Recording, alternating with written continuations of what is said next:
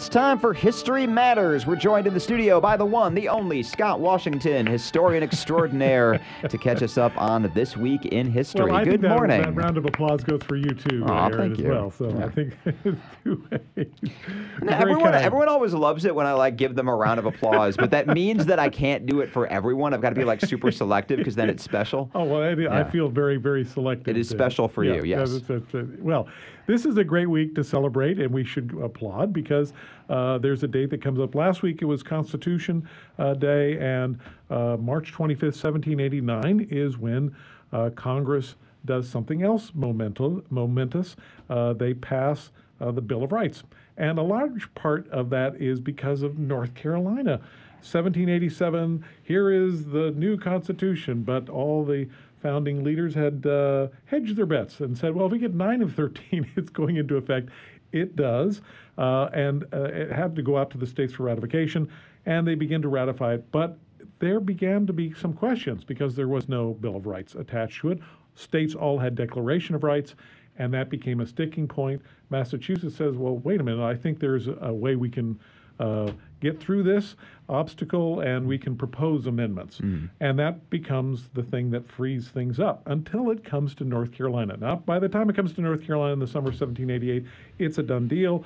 Uh, it's going into effect, uh, except North Carolina could just rubber stamp it. They don't. Instead, they do something that no other state does. They actually vote to postpone ratifying the Constitution until a Bill of Rights amendments are presented to Congress in the ratifying states. And that's the price of admission. Mm. Um, eventually, that's exactly what happens when Congress convenes in New York uh, the following spring in seventeen eighty-nine, and they are trying to think of what they can do to get past this uh, element that, and other states had raised it too, uh, that there should be something. So there's a kind of a groundswell. Finally, amendments are proposed over the summer of seventeen eighty-nine. Uh, they're submitted, and uh, twelve are passed by Congress on on uh, September twenty-fifth. It's interesting, like, the strategy of what North Carolina did in yeah. seventeen, because a lot of people oh. in eighty-seven, eighty-eight were opposed to the Constitution, but they kind of, like, swallowed their pride and voted for it anyway because right. they knew it was kind of either that or nothing. Like, if it wasn't this, then That's the country right. was going to fall apart.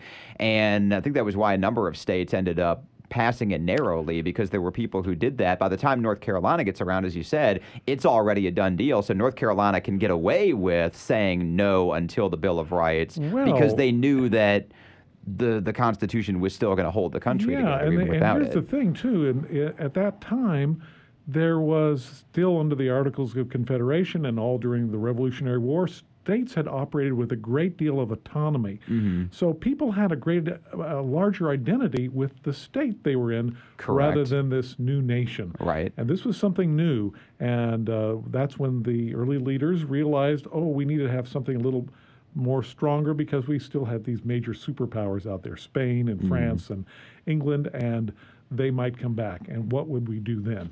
So that was some of the thinking behind it, like you say, but then it became something more. And uh, kudos to North Carolina for its part, but also when it's passed on uh, September twenty-fifth, seventeen eighty-nine, George Washington, uh, who had been elected president that spring, uh, does something wise. He instructs the scribes to put all twelve amendments on one parchment and send it out to the states. Mm-hmm. Uh, instead of one by one, it's like, here's the package. Now, some take out a part, but it turns out that uh, ten of the twelve, the, the two of the twelve, uh, uh, don't pass, don't get enough votes, but ten do, and uh, it's concern satisfied. When it comes to North Carolina, knowing that happens, they hold a second convention, only state to do so, pass the, ratify the amendments, uh, ratify the Constitution, the amendments, and two years later on December fifteenth, seventeen ninety-one is when ten of twelve, which get enough votes, become the ones we call the Bill of Rights. And of the other two, one of them is in the Constitution now because that eventually becomes the twenty-seventh Amendment, right. which eventually passes down the road. And then the one that didn't pass, which was... Oh, that, that was, was ridiculous. Representation. Representation, yeah. right? It was it was guaranteeing that the House of Representatives would always be one right. for every thirty thousand, I think. Yes. Oh, yeah. my God. And which was... made sense at the time because you only had a few million people. That's but, right. man, that would have been a huge House of Representatives it today. Would have been so several thousand. Yeah, yeah. It might have been one of those amendments that got re-amended later if, yes, uh, if, if it actually it had gotten... It would have been more interesting, like uh, how many thousands are voting for this bill or something. It Imagine how been... big the room would have to be. Like you'd have to just you'd have to meet in the stadium. Dean Dome. That's yeah, right, basically, exactly, yeah. right? Yeah. Well, uh, there are a couple other things that, of course, you know, as as as we move forward, and one, thank goodness the Article Five in the Constitution allowed amending uh, the Constitution, because that has helped beat the the drumbeat of progress in terms of expanding what does it mean to be American, what do those rights mean to be. And two people that come up, uh, Hiram Revels, uh, who was born in eighteen twenty-seven, African-American. He's uh, is actually, during Reconstruction in Mississippi, is voted a senator. But there's immediate controversy. Wait a minute, hold on. Oh, all right, you, uh, there's no slavery. That's uh, been outlawed. Um, oh, the fourteenth Amendment. Well, I guess you're an American citizen, but can, uh, can you vote? Is that the fifteenth? There's a lot of confusion. Finally, he does get seated. He's a real trailblazer in that way. Another one that comes up this week, uh, kind of a book into that, is James Meredith.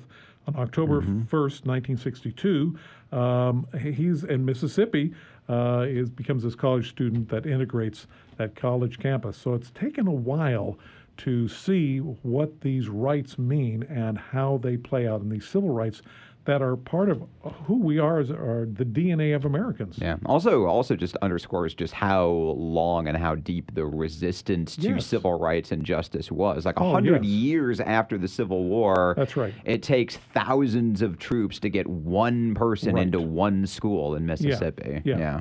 But that's something that we, we we all have to stand up for the things that matter, and. Uh, As we're looking ahead towards election season, that's uh, more important than ever. Speaking with Scott Washington, History Matters. Uh, we got time for, let's say, two more. What do we got? Okay. Well, I'm gonna. There's always like I feel like the Ginsu knife. Oh, but wait, wait, wait there's so many more. All right, here's one. Uh, John Chapman, otherwise known as Johnny Appleseed, yep. uh, born this week, a real person, seventeen seventy-four to eighteen forty-five. Did it say around... that on his business card?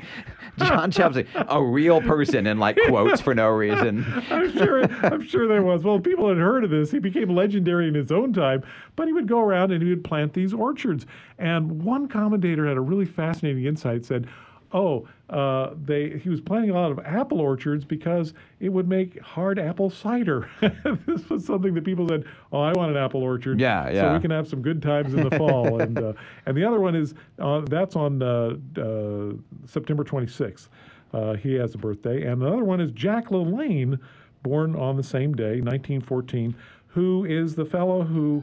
Um, uh, brings in what we know as gyms. So if you ever go to uh, a gym and you go to work out, you can thank Jack LaLanne. He's the one who actually popularizes, starts this movement, and um, is a major person who begins to look at uh, aerobics and what we can do. And he had a hilarious show that I remember seeing as a boy, but because yeah. the dog would jump through the set. And, but he, but his idea behind it was, you can move and you can do things, um, and in certain ways breaking uh, their own barriers. Johnny Appleseed and uh, Jack LaLanne, Hiram Revels, uh, James Meredith, and uh, the ways we can be creative and look to ways that we can make the world a better place. You never know, it's right around the corner. And that's how history matters. Scott Washington, thank you so much. Thank you, Aaron.